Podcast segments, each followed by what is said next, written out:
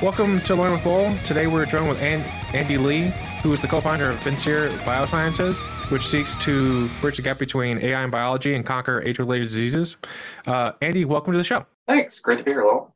I was digging through your Twitter, and just for everyone noting in, the Andy was one of the first people people that pinged his social as well for questions. So anyone listening, if you ever have a question, like you can write in and actually uh, get it read out. And there's one person who actually made a comment. They're going to be getting that asked later. But on Andy's Twitter, um, you you made this post saying, "Why is it that I always end up talking about bio at AI events and AI AI at bio at AI events and AI at bio events?" I, I jarbled that. Can, how does that happen? How, like, can you just like walk through that actual scenario? Because when I read that, I just started laughing. Yeah, I think it, it's one of the. I think it's somewhat unusual to be bilingual across these disciplines, and so I I go to to both uh, quite a bit, and uh, somewhat I think it's you know people are always interested in what they don't know and how it can be applied to the areas that they are interested in, and so you know I was actually just uh, we went down to speak at UAB uh, last week. And, and again, I gave a talk on how to use big data for drug discovery and neurodegeneration. Um, but the, the key at the, the social afterwards, like I kind of talked about some of the emerging things with chat GPT and LLMs and uh, that was the area everybody wanted to talk about. It, it's kind of interesting to, to chat through those extra those extra areas of the computation stuff with the AI people. When I go to the AI conferences, they're all interested in like longevity and and uh, how what molecules are actually working or emerging to the clinic or how we go about drug discovery. So I end up uh, just talking about those. And I, I, think it's that, that curiosity on both sides. People want to know about what they don't know. Mm-hmm. And then you have the company that, you know, bridges the gap and can do both. And so for them, for either party, they can just follow what you're doing and get a little bit of both at the same time, which is kind of fun. The what when you so a lot of people say AI, but it means different things. What does AI mean in conjunction with what you guys are building? Yeah, definitely. It's a it's an interesting question that that we've been debating for uh, for a very long time.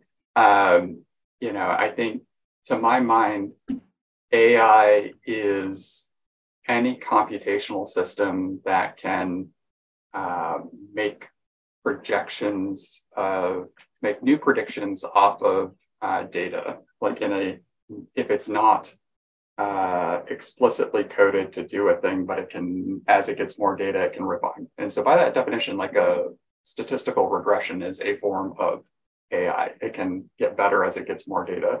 Um, I know a lot of people now are, you know, something that appears to be of human intelligence, which is, I think, you know, that gets into a whole lot of questions around consciousness and human intelligence and where do you draw the line between human intelligence and cat intelligence and plant intelligence, all of which have some variety of I sense new information in my surroundings and decide to have some uh, outcome that will make me feel better or feel, you know, avoid the danger or find the food.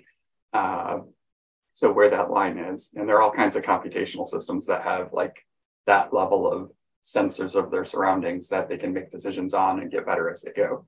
Uh, so I think it's I, I, use the term very broadly um, in uh, you know going from and, and it depends on who I'm talking to. And in some cases, I avoid the term altogether and just say we do data driven drug discovery. In some cases, it's big data. Sometimes it's computational or machine learning. mm. But I, I, think all of those are in some ways synonyms. Uh, you know, especially when you look back to some of these algorithms were, you know, uh, defined in the 60s and, and you know, earlier and are, are really now being used. Right? Do you, um, do you, when you develop, do you develop an algorithm for what you're building or do you take like off the shelf algorithms that exist, like open source ones and apply it to what you're doing and then train it off of your data? Like how did, like, what does that look uh, like? All, all of the above. Um, so, our most complex system is a biological simulation platform that we have a US patent around where we wrote um, C CUDA kernels to do a new type of physics based computation to simulate the biological interactions inside of a cellular system, um, all the way up to um, traditional convolutional neural networks, where we take a bunch of methylation or transcriptomic or image data and uh, build a multi-layered neural net that will train on that data and you do a train test and now you have something that you can do predictions on naive data um, through to uh, custom chatbot integrations where I'm just calling um, libraries from OpenAI or Hugging Face. And mm. so uh, have kind of the whole gambit there of uh, what might be called AI. Yeah, I recently discovered Hugging Face, and I'm surprised at the amount of information that people have freely given out on there. Like, it's, there's there's like little versions of every closed system that people. Well, I guess they're they're, reverse engineering it, but it has the same functionality as like some of these closed systems that people haven't opened up yet. Like, there's pretty powerful stuff on there. It it is, and in a lot of cases, the open source algorithm on Hugging Face is actually at the heart of what are the popular closed, closed um, systems uh, that are available. Uh, I mean, it's been really predates a lot of what the, the current wave of AI uh, has been. Do you think? So I think I was recently listening to a conversation with Mark Zuckerberg, and he was saying that he thinks that the short term is going to be one on closed systems because they'll be able to you know hide or whatever obfuscate and they'll be like really well trained on specific things. But that over the long term over the next like 5 10 15 years or even longer that open source systems are going to do better. Uh, do you as someone who's more knowledgeable on this how do you see that dichotomy playing out? Do you see a closed closed system where and I, even then, like, what, to what extent is it an open source system with anything that Facebook does? Do they have their weights and measures opened as well? I don't. I haven't looked into their their algorithms and stuff to know that, and I don't know if I would uh, appreciate it if I was looking at it anyway because I you know, don't have the knowledge base. But how do you see the future running on the? If you look over the next five ten years, what models are do you think are going to be more powerful? The ones that are closed right now, or the ones that are open, trying to be more open?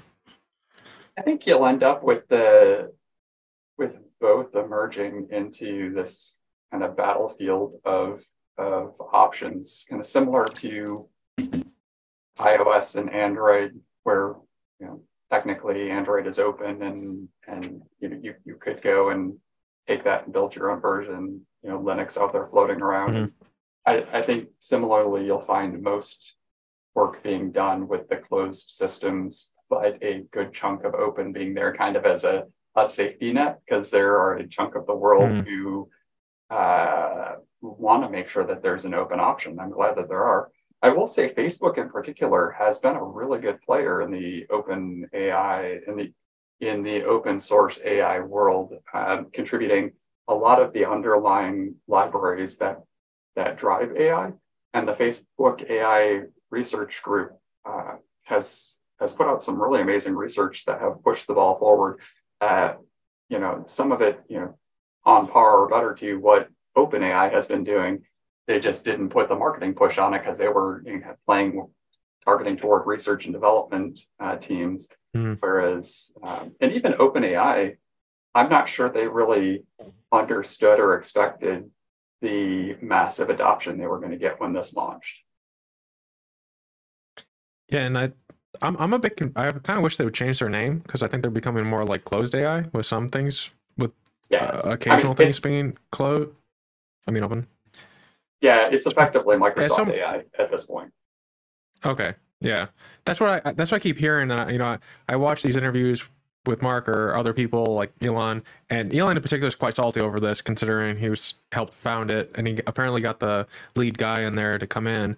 Um, I, I mean, he poses this question: How can something in open source that's a nonprofit turn into like a business closed source thing? But I don't understand that. Do eh, do you have like a theory on this, like how that was able to work without people getting in trouble or whatever, like going from something that's open source to closed like that? Yeah, I I think so. From a corporate structure perspective, you see this all the time where a private for-profit company will make a nonprofit subsidiary or make a nonprofit that then uh, you know they can move money through or raise capital for for philanthropic purposes and you know mm. and the other direction where you have nonprofits that create a for-profit subsidiary and put things within that that they can then have profitable ventures around.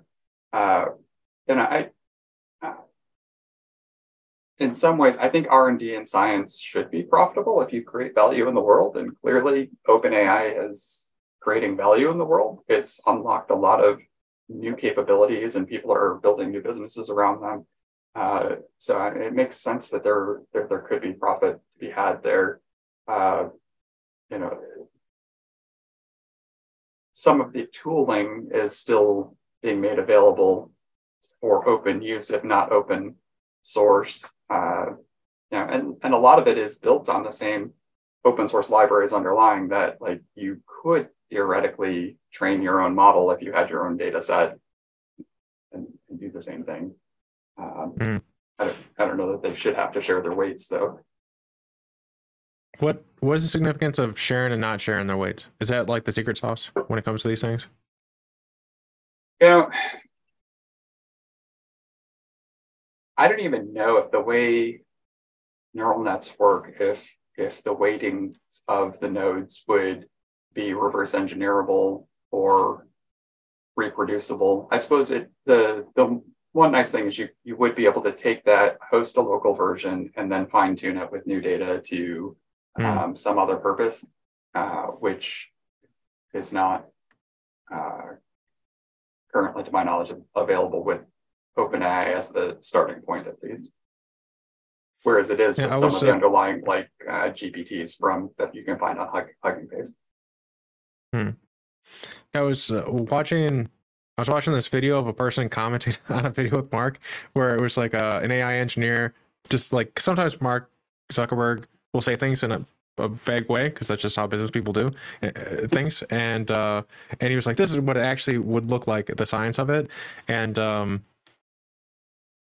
the, they were they were saying that the reason they're more open source is because people can train the data on things that maybe Facebook doesn't want on their balance sheet so they can like there can be some like kind of more far far out experiments going on. I guess like one might be like you know uh, like OnlyFans type stuff where um like it's really hard to get funding and make business people happy with that for some for some reason. I think like I read something a couple years ago where OnlyFans almost went out of business because of the type of content on their site, and so maybe like that type of stuff or related type of stuff that doesn't let their investors be happy or their corporate earnings be happy um, is a, another benefit of letting it be open source because then people other people can be taking that risk and you still be learning from it because it's open source. Like i imagine some data is coming back in terms of what's working what's not to the to facebook and stuff from that.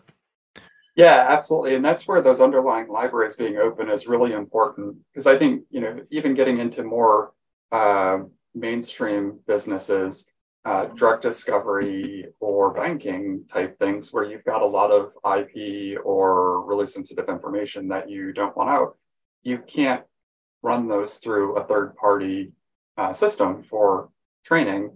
Um, but you could host an on premise, local, or even on cloud on a private uh, set um, instance of those and train your own model uh, to have those. And so I think that's going to be the really interesting next wave of implementations, certainly through the enterprise. The banks aren't going to implement OpenAI, they're going to build their own private instance. The banks are probably going to hire Microsoft, who's going to use OpenAI to then make a private instance that does extend off of those uh, just because of those great existing relationships. Uh, but you can go right now to Hugging Face or to the uh, you know underlying um, libraries there and build your own build your own GPT or LLM transformers. Like that's all uh, open source and available to throw it at your own data set, build your own tokenizer, and like from scratch in a disconnected uh, setup, you can you can reproduce all of those. Uh, and, and a lot of that is because Facebook has made those tools available. So I'm still pretty new to Hugging Face, and maybe people listening are like, "Why do they keep talking about Hugging Faces?" But uh, Hugging Faces, could, could you just like just briefly define it, and then uh, where do you go on it? Are there like certain watering holes in particular? Maybe it's all like GitHub, so maybe there aren't watering holes, but I still think that there are watering holes on GitHub where people consolidate information and then make link like link trees essentially. But yeah, so what is Hugging Face, and then how how do you use it? Yeah, so Hugging Face is an open source or a repository of open source LLM AI models and tools. And it's pretty cool in that most of them have a uh, have a demo page right there where you can drop in mm-hmm. text and run a query and like test the things out and see what the responses would be. And the APIs are very uh, clearly documented and easy to implement. And with that, you can uh, include a few libraries and download a starter model and then fine tune it to a new purpose and then start to run your own local LLMs uh, using that. And it's become a, a very big repository of uh, different types of uh, AI models, everything from you know image generation, music generation to chatbots and uh, GPT type things. Um, some of the ones I've been playing with are like um, BioBERT, which is a like another uh, LLM trained exclusively on biological data, like from PubMed. Hmm. And so it achieves higher accuracy on uh, scientific uh, text generation and interpretation as opposed to like ChatGPT that's trained on everything. Uh, you know, and then you get into, you know, there are other pros and cons depending on which one, but um, you know, I it's pretty easy to go and browse. So if you're interested in building your own AI uh, stuff, um, I would encourage take a look at uh, Hugging Face as a place to to get it. Uh, and they're all implementable with Python code. And if you want to get started, ask ChatGPT to generate you a Python script that will call the Hugging Face APIs to train a custom model. And you'll mm-hmm. get a pretty decent starting point that you can then just run in any interpreter. Yeah, that, that's the weird thing. It's almost getting like uh, paint by numbers a little bit when I when I ask ChatGPT for code, like it's like most it's most of the time it's right, or at the very least it it'll be wrong in the right ways, where it'll make me think of the right way to do something, which is nice. So even when it's wrong, it's quite helpful. It's kind it's I think of it like it's easier to edit something than write something completely from scratch. So I, I really like these tools. So anyone out there who's thinking, oh, is this stuff something you want to be doing? Like like you just said, um, just give it a try. It's it's it's I mean, ChatGPT is open source, like this. I mean, not open source; it's uh, free. You can get into the beta or whatever it's called. And Hugging Face, you don't pay anything, which is the weirdest thing. Like a lot of these services, like you, you can run it in Hugging Face. I'm surprised that. I mean, imagine there's some computation or something happening. Like this isn't free. Like nothing on the internet is free. Like someone is paying for that data and that transaction and the, the, the compute to happen. Um, so take advantage of it. It's a really great time to be alive to to play with these things. And if I'm sure there's someone out there who even ChatGPT could probably you know answer these questions even more. But um, the I will throw in uh, one more thing. There's been a lot yeah. of talk about the availability of NVIDIA GPUs and everybody talking about how much compute mm-hmm. it needs.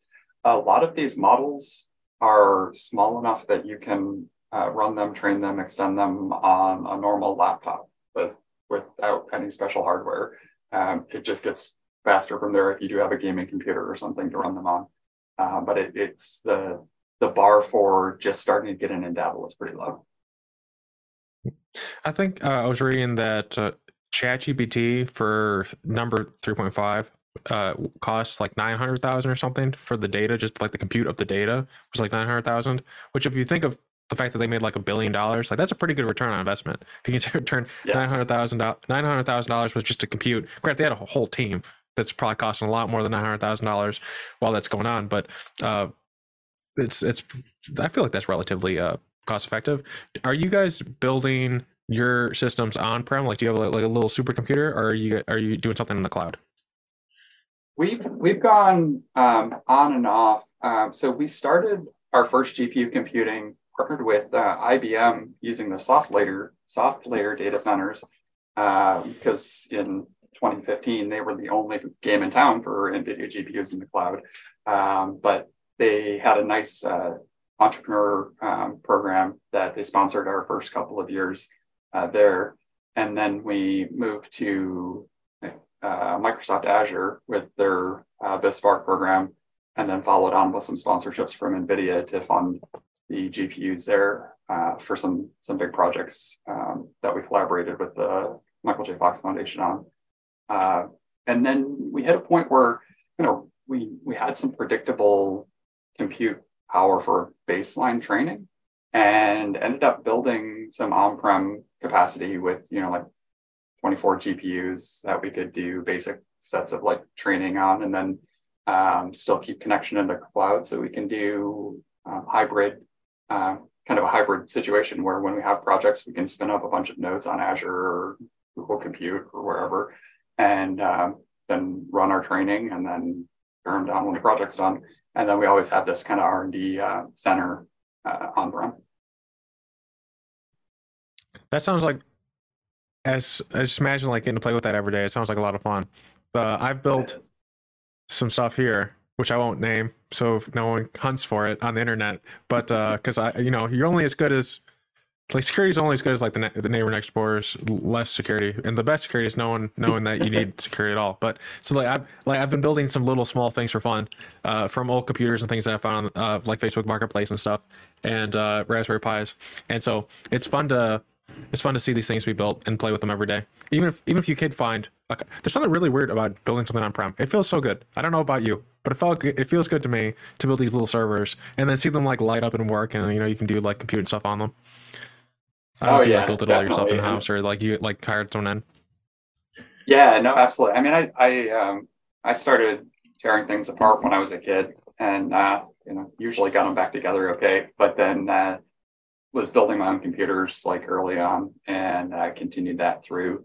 Um, so I still did that here too. And it's a fun project for the team to go out and like, you know, figure out what are the best components and how do we want to organize this. And um, it, in this compute environment, is kind of interesting seeing the big wave of everybody doing compute around like crypto mining a few years ago, which used a lot of the same hardware mm-hmm. patterns mm-hmm. that are now being used for AI and uh, you know a lot of that is uh, pretty applicable to set something up that you want to run uh, these little uh, build at home uh, supercomputers basically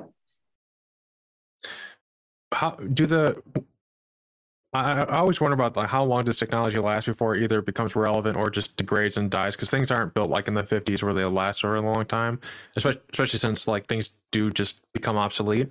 If if i was a crypto miner five years ago and I, I have like i went all in on you know uh, bitcoin or something and I have a big farm because I've, I've been reading about people who did that and then they they lost all their money or something and so they had to close them down. It sounds like there might be like a leasing opportunity or something where they could like make those resources available to uh, someone out there to link into, and then they could be like the on-prem servers for them, which is just, I guess, the cloud in this situation. So, is, is it possible for these things that are five years old, these old crypto people, uh, old even though five years, uh, to retool themselves for AI take advantage of it? I, I think a, a lot of the the bigger players um, did custom built ASICs, these um, purpose built uh, mm-hmm. computers that are were on silicon just made to do mining, and those would probably be difficult or impossible to repurpose directly to AI. Mm-hmm. Um, the hobbyists who had a bunch of GPUs that they were just using, you know, under the bed, those are probably um, more easy to repurpose because that NVIDIA platform is is really built for generic computing. It's just whatever you want to run through it. Um, yeah, and I think you'll see similar things on the AI side now. In fact, I've, I've heard several companies are starting to design ASICs for AI compute.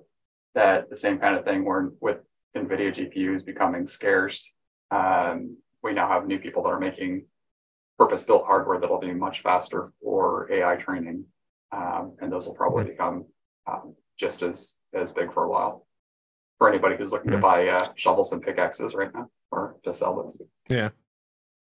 The it's interesting. So you're aware of the the metaphor with gold mining, where the people who make the money are the shovel and pickaxe seller people.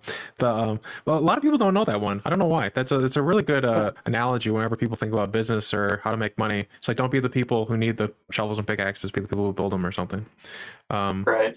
Yeah. Although if you look the, back from that what, that time, the you know the the people who built the the railroads and banks are the ones who are still around today. So maybe uh, maybe the analogy isn't quite as uh, accurate as people like to makes it easy to repeat, but maybe not be all it's correct up for. Yeah, it sounds like the real lesson is be a bank, own a bank, and then invest in political campaigns so so the winds never go against you. that's that's that's probably the right thing. Uh, I think like no one got locked up. The only pe- the only people in the, the, entire world in 2008 that got locked up, I think, was in like Iceland for uh, the 2008 uh, financial collapse. But so we, have been talking around this a little bit. Vincere Biosciences, which I believe on your landing page Vincere is Latin for victory, which is fun. I like Latin as well. There's a lot of Roman history behind me, including some over my right shoulder. But uh, what what is it about? And uh, obviously, it has AI in it. And there, you know, if anyone's reading the title of thumbnail, it's going to have biology as well. So, could you just tell us a little bit about what it what what it what it does? What is the purpose of it? Yeah, our our initial idea was to leverage computation and data to find targets that were better for diseases of aging, in particular Parkinson's disease. And using those, we really came to strong conviction that enhancing mitophagy would have potential to stop the progression of Parkinson's disease. Um, mitophagy is the process of recycling damaged mitochondria. Uh, you may remember mm. mitochondria from science class as the powerhouse of the cell, uh, the one thing everybody yeah. remembers from school. Uh, but they're really a lot more than just the energy producers. They're also nutrient sensors and viral invasion detectors and coordinate a lot of uh, epigenetic changes and cell to cell communications, uh, inflammation, and other things. And so, as people age, one of the hallmarks of aging is that this process of damage control of mitochondria through recycling degrades, you get less efficient ability to recycle your mitochondria. And so with this mechanism, we were like, it would be great if we had a way to boost that so that you could recycle the damaged mitochondria more quickly, bring the cells back to health. There weren't any good, clean, small molecules that could be used as drugs for that. And so we started drug discovery programs and now have a pipeline of small molecules that can increase the rates of mitophagy. They do what they're supposed to in cells, they do what they're supposed to in mice, and now we're preparing them for uh, development into human testing, hopefully within the next uh, year or so if everything keeps going well. What for the mice studies, what was the result of the drug interventions? We just uh, actually completed a few of these, which we haven't published the data yet, but are working on uh, using some really cool new tools that just came available in the last few years of transgenic mice that have fluorescent mitochondria. Um, two different systems, one called mt-Keima that was developed by mm. Nuo and Toren Finkel at the National Institute of Health, and the other MitoQC developed by Ian Ganley at the University of Dundee in Scotland. And um, through a recent Michael J. Fox funded project, we were able to license both of these. And the way that they work is they have these fluorescent tags on proteins in the mitochondria, and they normally glow green. But mm-hmm. when they go into the acidic environment of the lysosome, they flip to glowing red. Mm. And so with this, you can visualize the whole mitochondrial network and how where all the mitochondria are and and what kind of shape they're in. And then also what proportion of the mitochondria are undergoing mitophagy at any given time. Um, super cool models that like didn't exist five years ago. Do the colors blend? So like when they're in between stages does it like a, a mix of the two colors? I don't know what the mix of the two colors yeah. look like it, it it's a hard flip oh, uh, at two wavelengths. Yeah, and and so um, they're they both work in slightly different ways, but uh, the the end result is that you get a distinct wavelength of green uh, when they're outside when they're normal and healthy, and then a distinct red wavelength.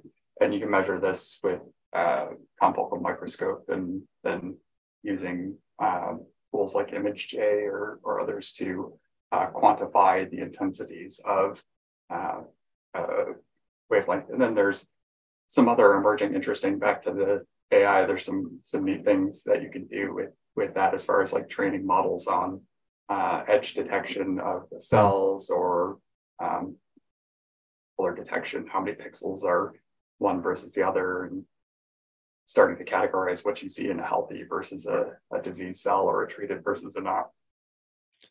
So then you have this base of being able to see when it's happening versus when it's not happening, and then you can imp- intervene with your drug and then see very directly what's happening, and even potentially there's like dosing or like how to deliver as well. You could learn with machine learning uh, like over time. That would be something as well. That you, like you could fine tune it because some like a lot of drugs are basically like they'll kill you at a certain rate. So it's like what rate does it you need to actually have the for the, the poison isn't worse than the cure. Like what, what actually is going to help you. So I imagine like that all that's in there as well.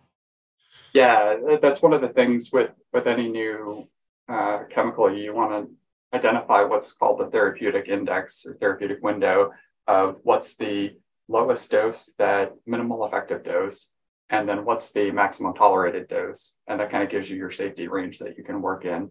And one of the nice things about these molecules is they have very little effect on healthy mitochondria. They don't directly depolarize the mitochondria, and they only shift basal mitophagy by a very little bit. But if the mitochondria become damaged with in the lab, you can use something like um, CCCP or oligomycin antimycin. These are toxins that damage the mitochondria. When you do that, the cells naturally increase the levels of mitophagy uh, to a certain extent, trying to recover and clean themselves up. But if you add our molecules, you get a really robust dose dependent increase in mitophagy on top of that. And so with mm. that, we've been able to identify an optimal dosing that can get the cleanup of uh, damage. Um, we've now seen, we've really focused on making sure that the compounds can do this one mechanism really well, um, more so than looking at disease models, because like mice don't get Parkinson's no matter what you do yeah. to them. So I think a lot of drug discovery is focused on trying to demonstrate efficacy in a mouse is, is kind of misguided, particularly mm-hmm. for something like this, where half of the genes that cause mutation or that cause Parkinson's disease are directly within this pathway. So, mm-hmm. so we we know that um, just from human genetics and from human pathology that like if we can get this mechanism right, it's likely to be beneficial. So our focus is to make good, clean drugs. We'll test whether they work or not in humans, not in mice. Yeah, makes sense. The are you in a state where you feel confident, like teasing a little bit, like how good the intervention happened with the mice turning on the collars or not, or uh, would you w- rather wait for the uh, studies to come out? Yeah, no, it, it's very clean. We've we've shown a similar effect in the mt-Keima and the MitoQC mice, and with measuring protein levels using like a Western blot. Uh, and those all correlate really well. So we've rigorously shown that we're able to increase mitophagy to the uh, same extent with these different uh, models. So we know what that is. And that level that we see with our drug is similar to the amount that a, um, another group, um, David Simon at Harvard last year at Society for Neuroscience, um, showed data from USP30 knockout mice. Uh, USP30 is the protein that our molecules inhibit. And so if you take that protein completely out of mice, it also raises mitophagy by a similar extent to what we see with our drug in, in these three different models. So that's kind of an hmm. outside validation that what we're seeing is probably about maximal increase in basal mitophagy. Um, he also then showed that those mice are very protected in models of Parkinson's disease. Again, skepticism around mouse models of mm-hmm. Parkinson's altogether. But if you use a um, overexpression of alpha synuclein, which is the protein that aggregates in Parkinson's, uh, if you uh, do that in the mice that have the USP30 knocked out, they are almost completely spared from neurodegeneration, and they have dramatically lower levels of um, abnormal alpha synuclein. So those are the two key things that go wrong in Parkinson's disease, which can be uh, induced in the mouse uh, with these um, with this model. So gives us some some extra evidence that you know the mechanism that we believe to be linked to the Parkinson's pathology is protective in one of the aspects of Parkinson's pathology. We did the mice respond to the intervention in any other ways in, in terms of like health span or uh, longevity? Because I know there's some there's some research out there saying that if you could you know you know boost up essentially the mitochondria, like you'll have some other types of effects on it. Or was it also like a lot of times I always wonder, like, oh, could you study all these other things at the same time? But usually it's like we're focusing on one thing at a time. So I understand yeah. not.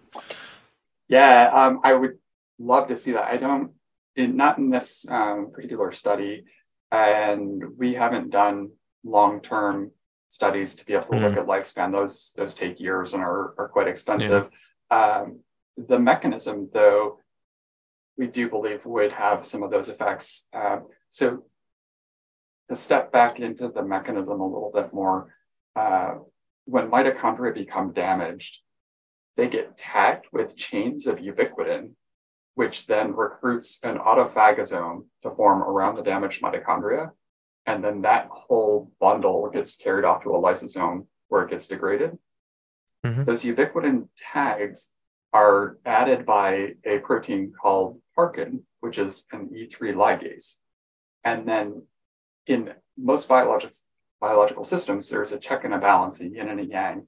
The USP30 is the is the check on that action. It's a deubiquitinating enzyme that is always on the mitochondrial membrane, and so it's just constantly looking for ubiquitin tags to take off.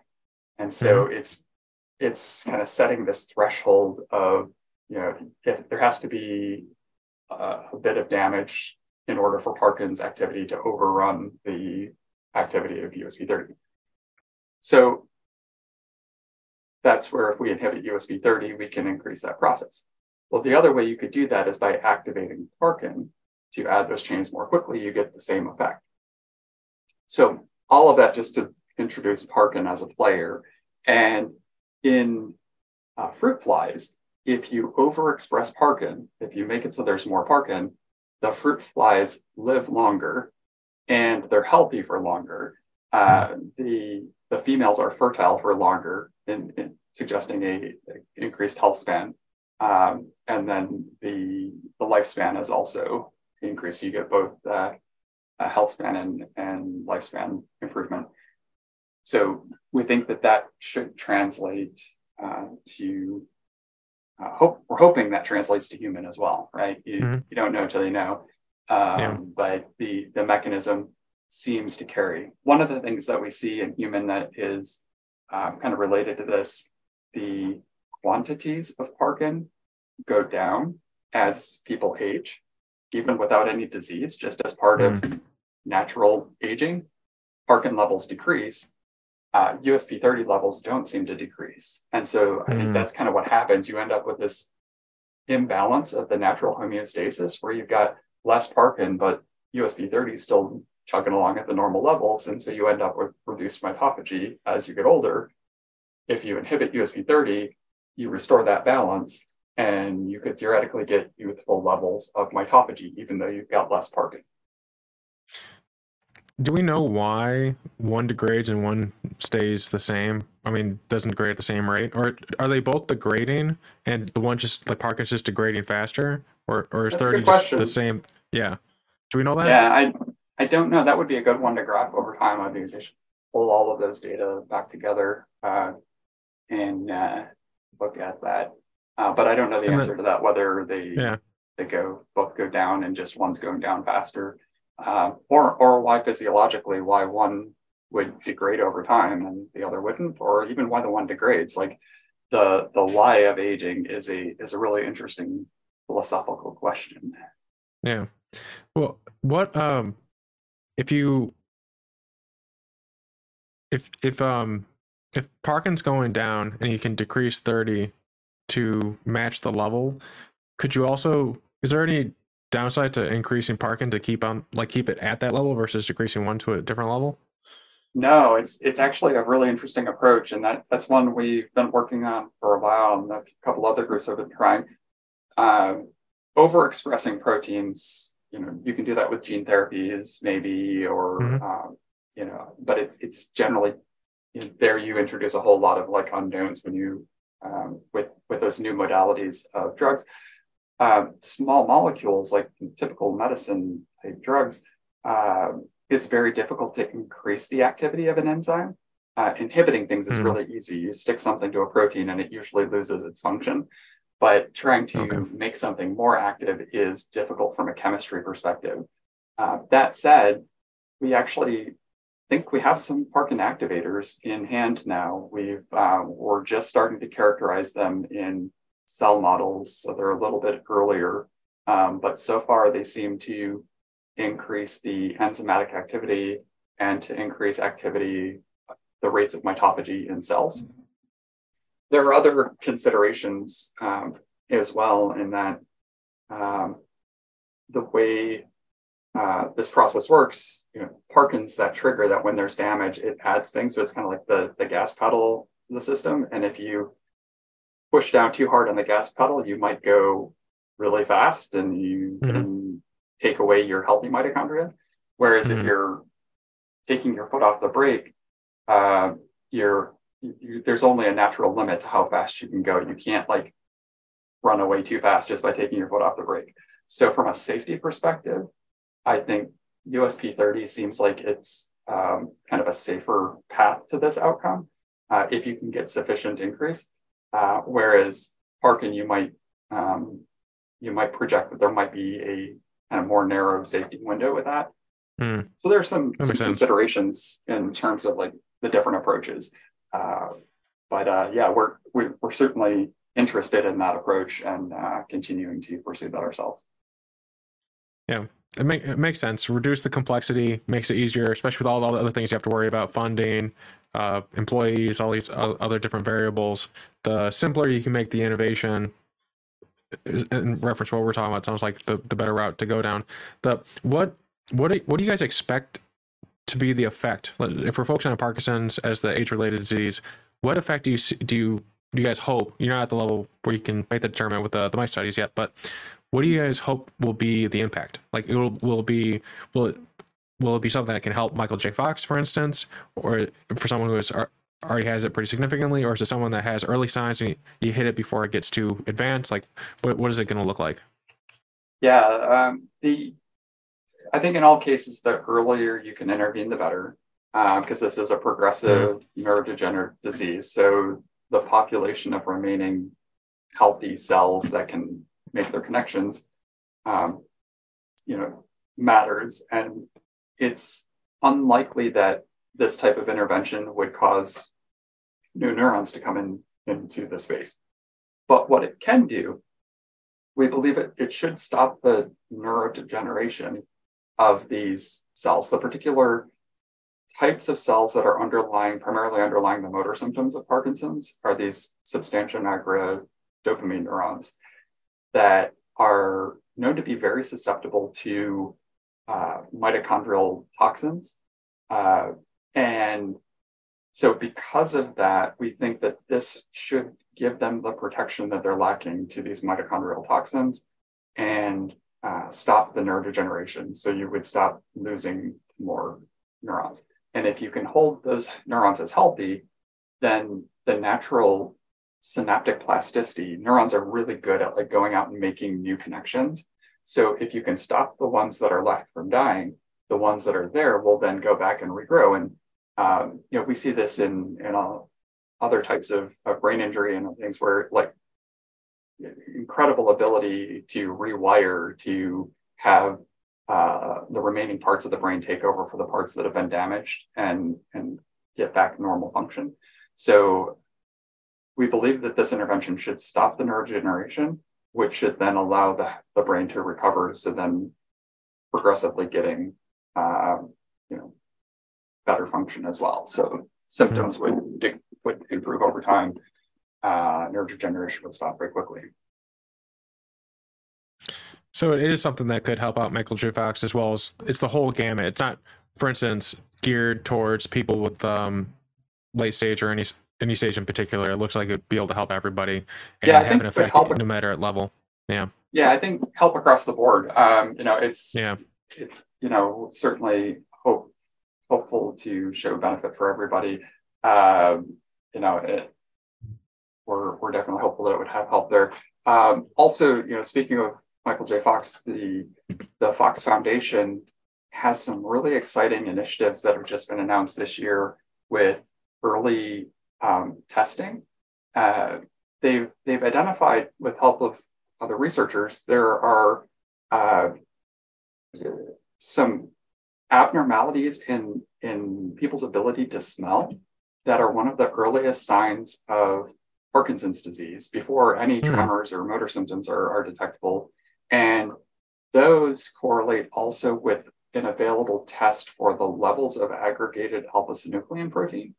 Um, right now, looking um, in cerebral spinal fluid, but other people are working on translating that now to a blood test as well. Uh, and so, with these combination of these tests, the Fox Foundation is really hopeful that we can start to detect Parkinson's um, at its very earliest stages before any symptoms come. And coupling that with this type of intervention, we may be able to find the patients in need before they ever have their first tremors and uh, prevent Parkinson's, like clinical Parkinson's, from ever having, uh, from ever starting in the first place. Yeah, that's a beautiful vision. I, I hope uh, the clinical trials come soon, and then you guys can get something out there as soon as possible because people definitely need it. Mean, there's people that might get that that those results right now, today, or this year, and um, I, I, I really I hope everything works out in terms of the clinical trials and stuff, and hope everyone listening as well. Um, is is this going to be? Is this like a shot? Is this like a pill? Like how? So and then like how often will people have to take this? And then um, we're, we're working toward go, a. Yeah, go ahead. I was gonna say we're we're working uh, toward a once daily pill. That's the goal. Okay. So if I'm and how what's the average age for people who develop Parkinson's? Is it like 35 or 45? Like how old do you be? Uh, how, how how old do you typically yeah. Yeah, the average age of onset is in the early 60s for most patients. Okay. And most don't have any genetic um, mutation or cause. They're what are mm. called idiopathic or sporadic Parkinson's that comes on in your early 60s and you don't really know why. And then it, it goes. Um, there are subtypes that are called early onset Parkinson's or young onset Parkinson's that are more often genetically linked with mutations in PINK1 mm. and Parkin um, right in this pathway. And those can onset in 30s or even younger um, sometimes. Will, and this will, your, your therapy will be able to affect those as well, just universally? Yeah, we think all, all it has potential for all, given some of the modeling that we've done. Uh, we think it will work for the sporadic Parkinson's. Uh, it, it's a clear link for the patients who have mutations in this pathway. Those early onset hmm. Parkinson mm.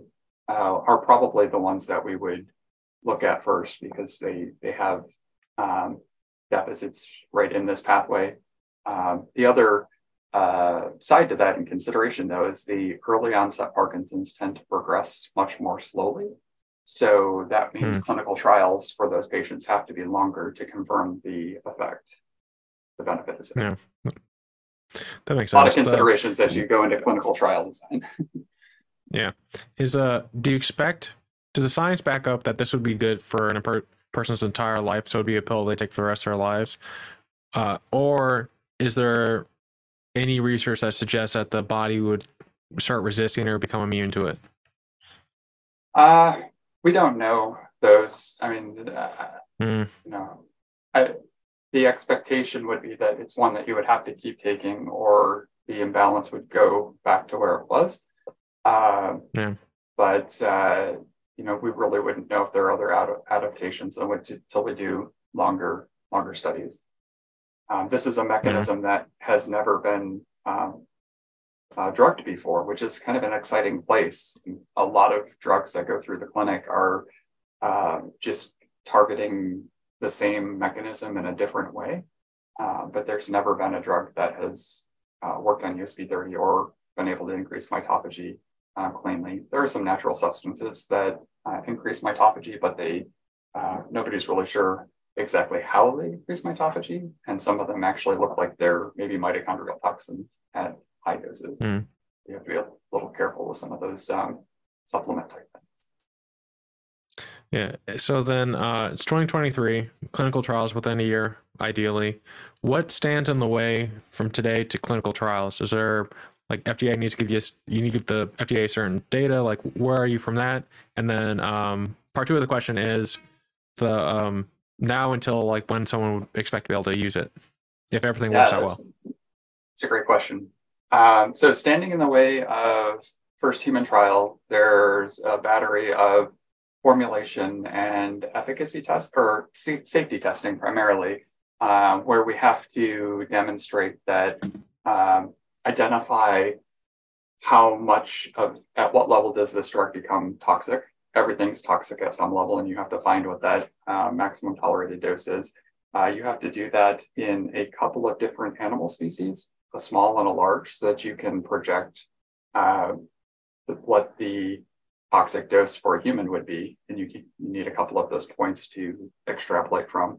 Uh, so going through all of that, that data then gets submitted to the FDA in what's called an investigational new drug package, where we'll go through a review with their committee members to uh, look at all of the data and kind of get that stamp of approval that um, that we have a, a, a, hypothesis that is sufficiently justified to test in humans, and that we've demonstrated sufficiently that the molecule is safe enough to, to do that first test.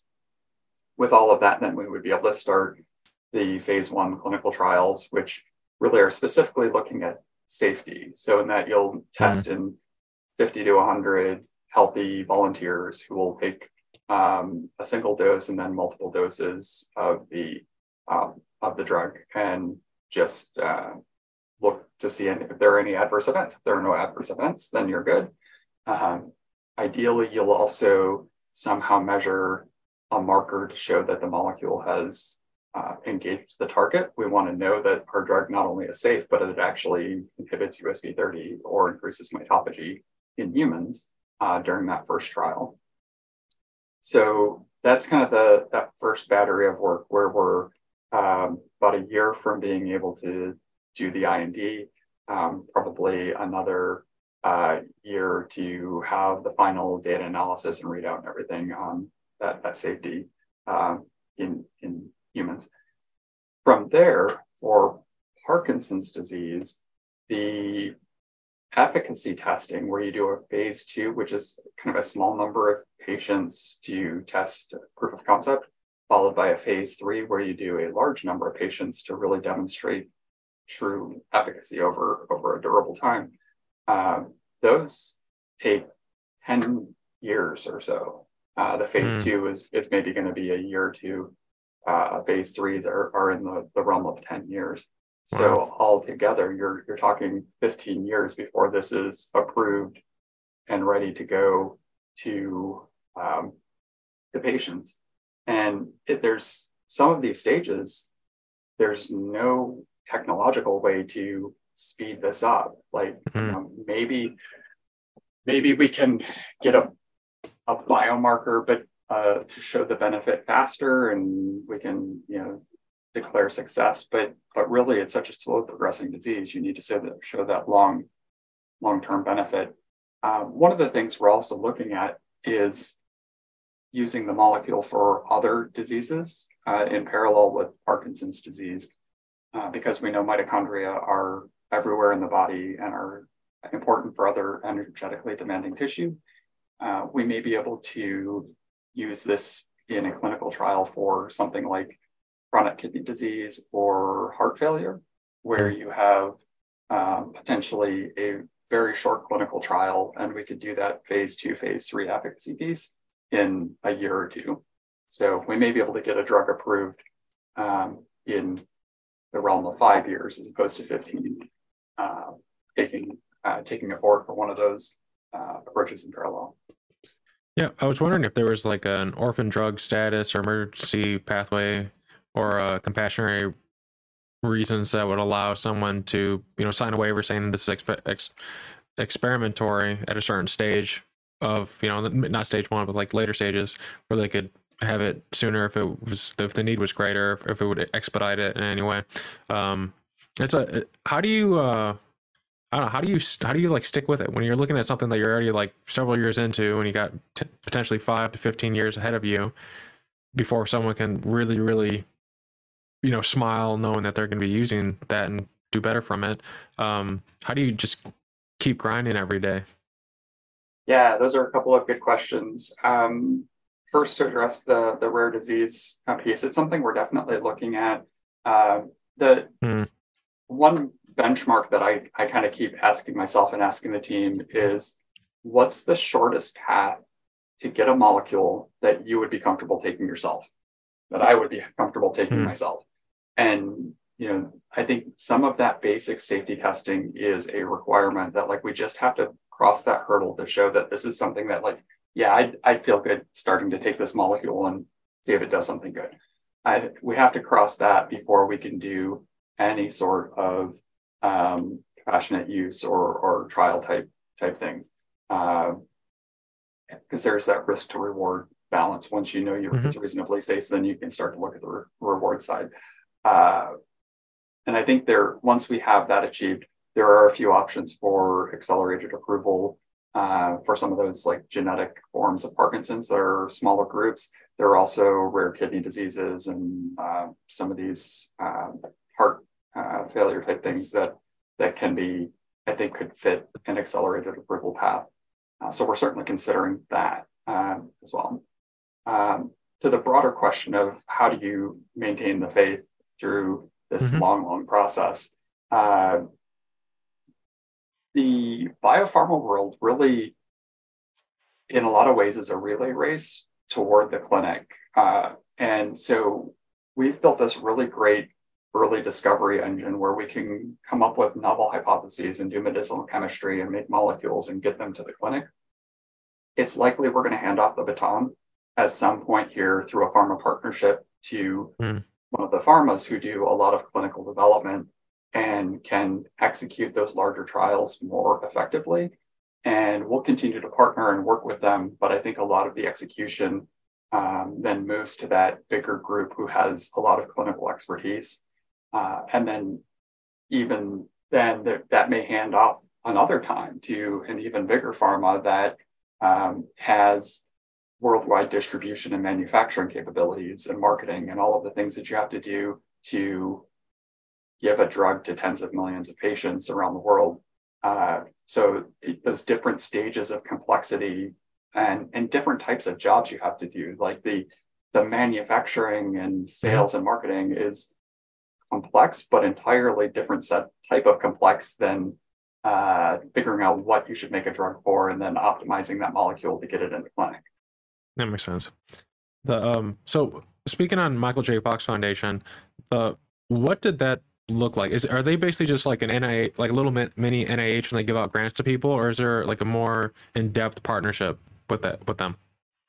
Uh, it's definitely a more in depth partnership than the NIH, and both are great uh, organizations in, in different ways. Uh, but the Michael J. Fox Foundation is really special. I think Parkinson's is much more imminently uh, likely to be solved because of the Fox Foundation. Um, They not only give out grants, but they also give access to data and they very strongly encourage multi-institutional collaborations. So we're members of research consortia where every you know week or two we're on a call with the um, pretty much the entire core Parkinson's disease research uh, community, uh, sharing data and talking about what is going on. And that's academics to other competing biotech companies in similar spaces. Like we're all working together to share information to push the, the science forward because the goal is to get something that can stop Parkinson's disease. Um, they uh, on the data side, they have this um, Parkinson's progression marker initiative, um, which is biomarker data from patients that mm-hmm. is like nothing else in the world. Uh, and we've been able to import over 50 terabytes of patient data that include whole genome sequencing, RNA-seq transcriptomics, and DNA methylation data from the same human participants, all correlated together, tracked every six months over multiple wow. years. Like such a wealth of data that they've invested in building, which we can now build regression models that can start to progress, uh, predict the uh, biomarkers of progression or classification models where we can start to subtype, you know, which patients are more likely to have a response to a mitochondrial therapeutic and maybe which ones are more likely to benefit from a lysosomal therapeutic and which ones are more likely to really just uh, you know, benefit from a um, synuclein-based uh, aggregation uh, approach. Uh, and so that data is helping the field now to define more precise clinical trials and the more precise we get, the less noisy the trial results, and the more likely we are mm-hmm. to do accelerated approvals and, and all of these other things that, like, we want to show definitively that any intervention does what we said it was going to do and that it's pro- protective for some subset of patients, like as quickly as possible, right? And so, um, Fox Foundation, through their data and their funding and their community building, uh, really have just put Parkinson's disease on a different playing field than Alzheimer's or, or any of the other neurodegenerative spaces.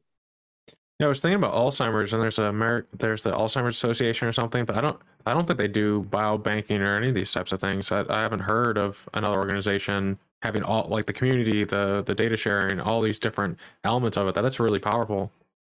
Yeah, yeah, I, I, think a lot there, there there's a lot that are focused on uh, patient advocacy, which is also clearly important and, and benefits there.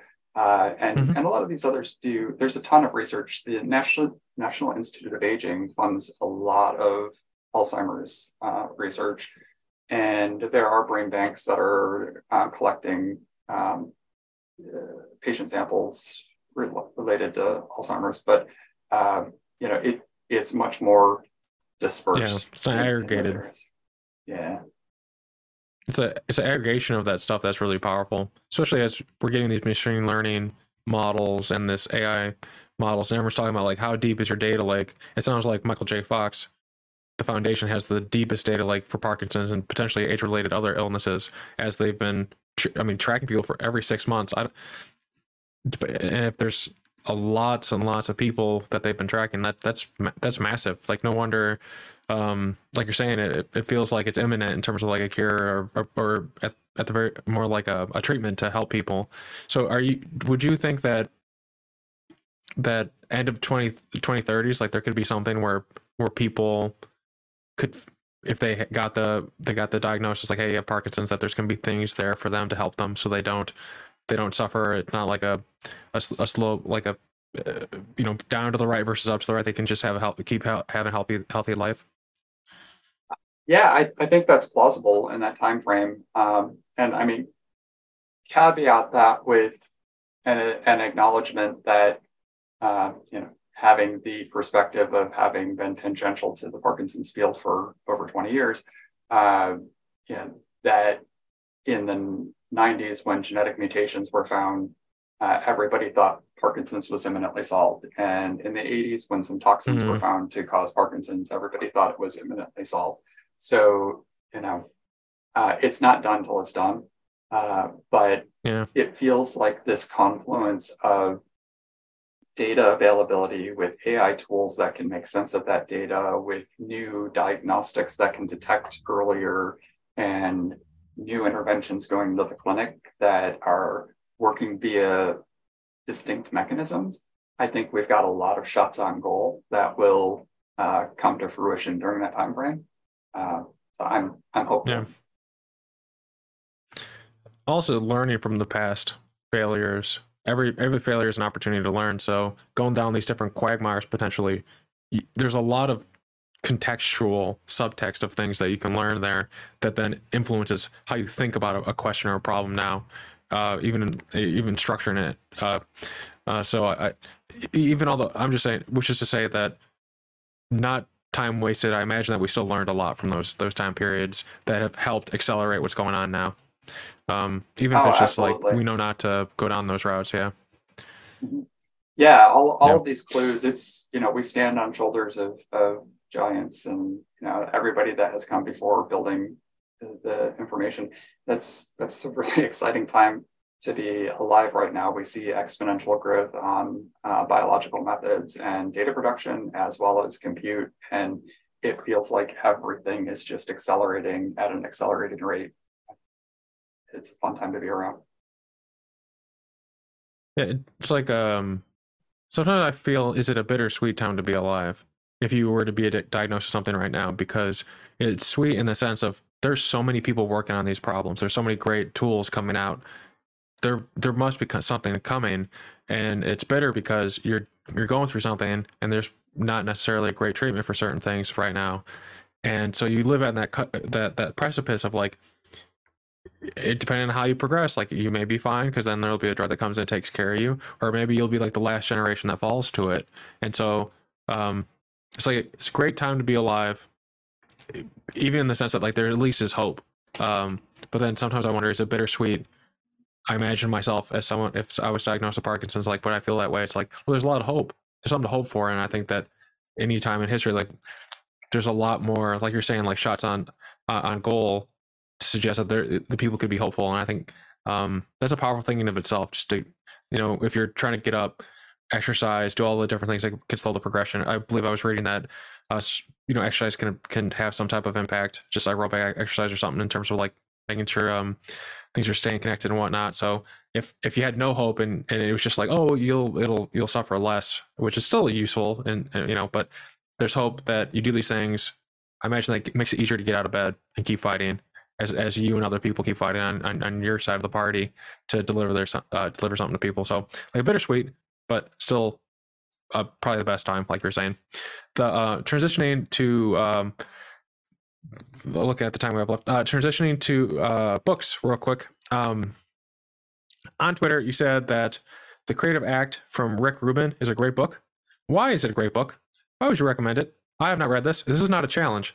Uh, but what about it do you find significant? And then I'll ask you a separate question. Yeah, I'm at the early uh, stages of the book, but so far it has exceeded expectations. So, I mean, Rick Rubin, if, if you're not familiar, is a music producer who has spanned like every genre, you know, uh, you know, Def Jam records and, and Beastie Boys and like some rock country to everything. Um, and clearly has an eye and an ear for what's interesting and entertaining. And so his perspectives on uh, creativity, uh, I thought would be um, you could be beneficial.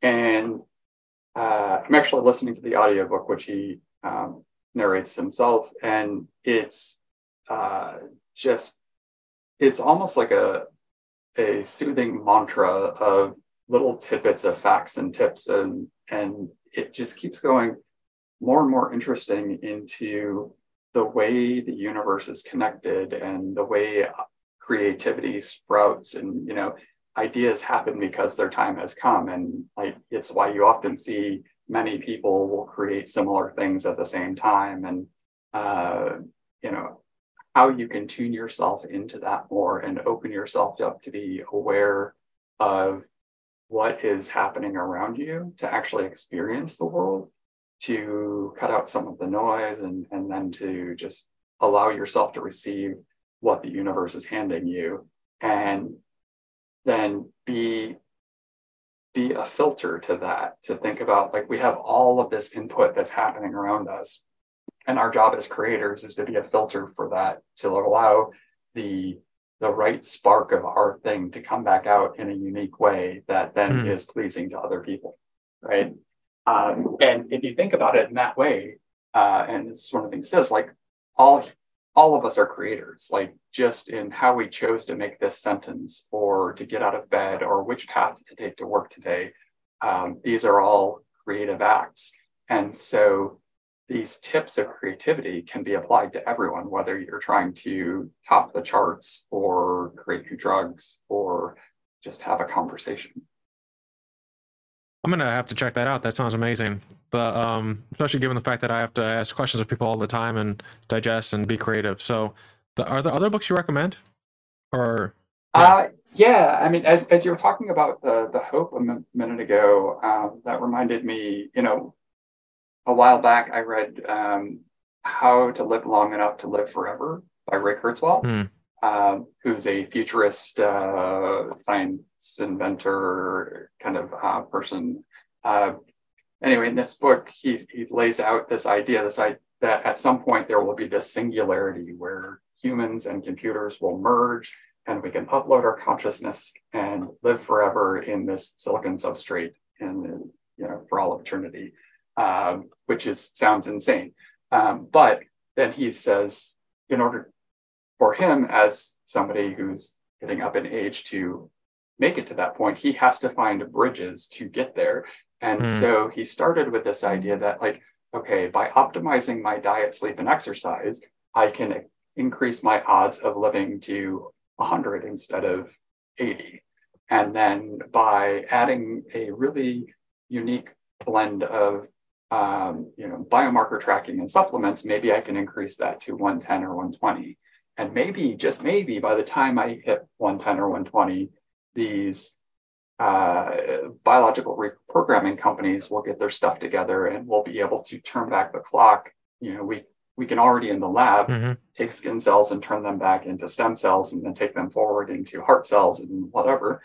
So that next step is we're going to be able to take our skin cells and generate a replacement heart, a replacement kidney, a replacement liver, and we can be our own transplant um, donors mm-hmm. in sometime in the next 10, 50, 100 years. And then from there, you know, do that at a full organism level. So I think that was a super interesting book if you're into like this futurism and longevity and health. That one impacted me a lot to think about like, okay, how can I change my life to try to maximize my odds of uh, living forever, hitting that longevity escape velocity as people talk about. We don't know when it's going to happen. It may not happen, but man, I sure feel healthier the way I'm living my life after making those adjustments anyway. So mm-hmm. if I'm healthier and more productive along the way, um, it's kind of a win-win. Yeah, exactly. The uh, some sometimes people don't take care of their body, but when you take care of your body, you're, you're making your brain much more uh, have more horse horsepower type of thing. So uh, definitely agree there. So so I uh so we we queued a bunch of people for questions for this and um, one one just came in and I got an alert. So I was like, oh, okay. I've never read one at like literally 55 seconds. it just came in. So this will be kind of fun. So the uh, and everyone has fun uh, sign on names uh, for some of the social media. So Salt and Pepper 59 asks, and I have not read this before saying this, so hopefully it's not egregious. But one could imagine that excessively boosting mitophagy could result in the removal of healthy mitochondria, which could have a toxic consequence. Are there any indications from in vivo studies and healthy animals that could be that that could, that could prove that? Is there? Yeah, okay. You, you probably understood the question. Go ahead. Yeah, yeah, it's it's certainly a concern. Uh, looking at mitophagy as a target, we want to make sure we leave the healthy ones alone.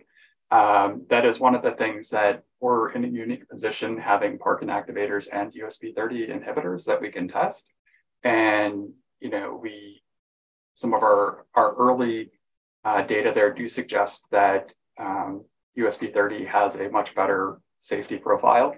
Um, we're still working through, you know, fully analyzing what that means, but that's one of the reasons we've prioritized pushing USP 30 forward as a target, uh, is because we we do have repeatable, conclusive data showing that it it doesn't clear the healthy mitochondria. When mitochondria are good, they're pretty much left alone, and then um, when you have damage, it it kicks into overdrive. Hmm. Sweet. So, uh, salt and pepper.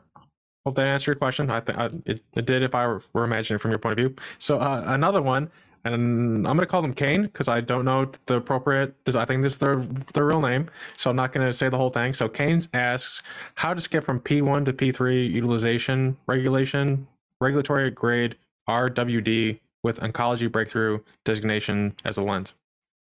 I don't understand yeah, that question, so, so, hopefully you do. Right. So, so to interpret that, what I think is being asked there is, how could you fast track from a phase one clinical trial drug to a phase three clinical trial drug, and then start tracking real world evidence of the benefit uh, and mm. using the breakthrough designation? And this comes back to something that you were asking about earlier as well, of like how do you how do you get the uh, you know, compassionate use or get more people doing this.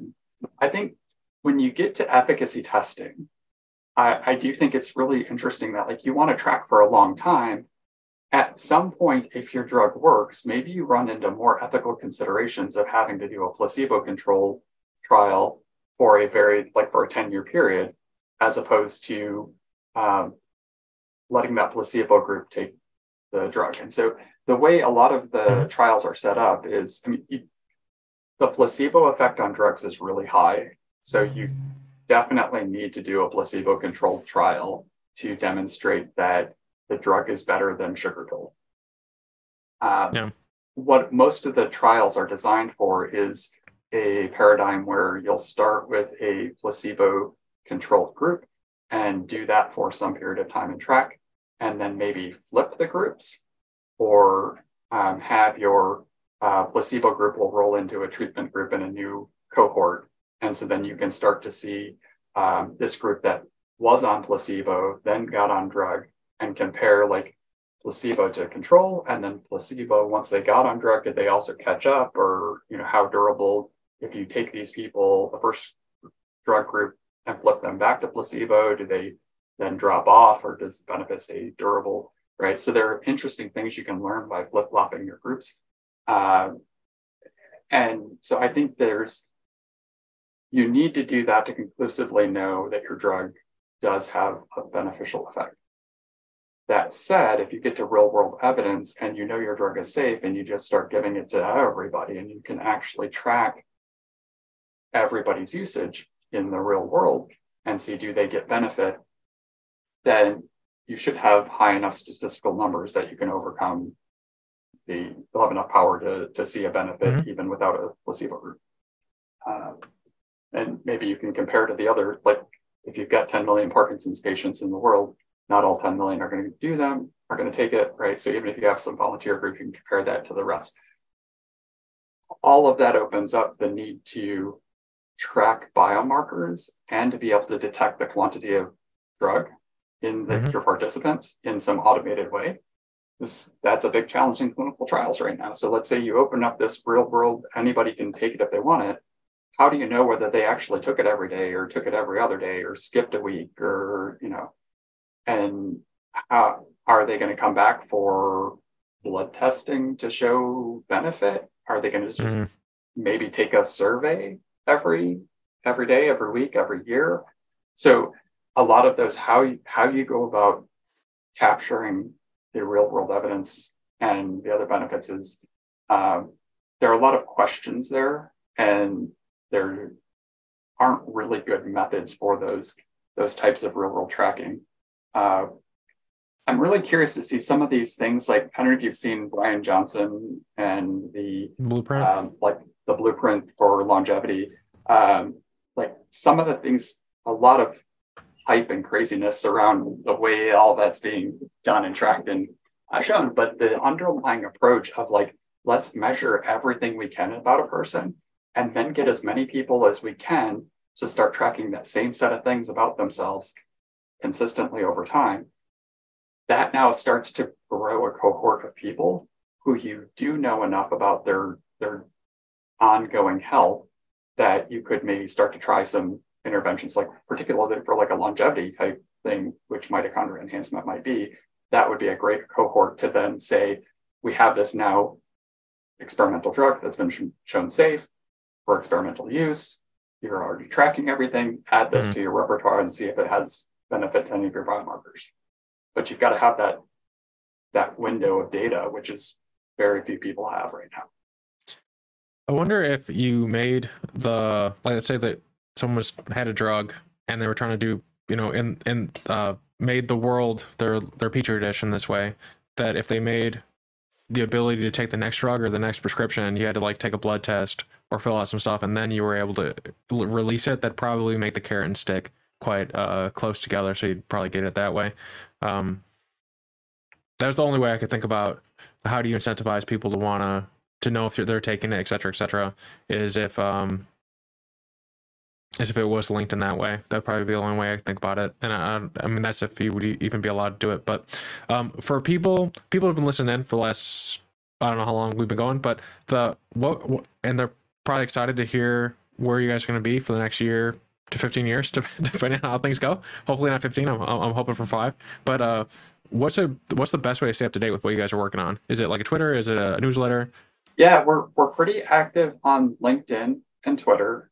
Um, those are the two primary uh, places. Uh, we've also recently set up a YouTube channel and have some cool content there. Um, Spring's been doing these interviews with other people in the field that have turned out to be pretty interesting. Mm. So there's a video with the creators of both of those um, fluorescent uh, mitochondria mice uh, that I talked about. Uh, so those those mm-hmm. conversations mm-hmm. are interesting. Um, there's a nice explainer on mitophagy and how the proteins I talked about work. Um, so we'll continue to add content there. And then vincerebio.com is our website, and we're also continuing to expand content there uh, as well. Sweet.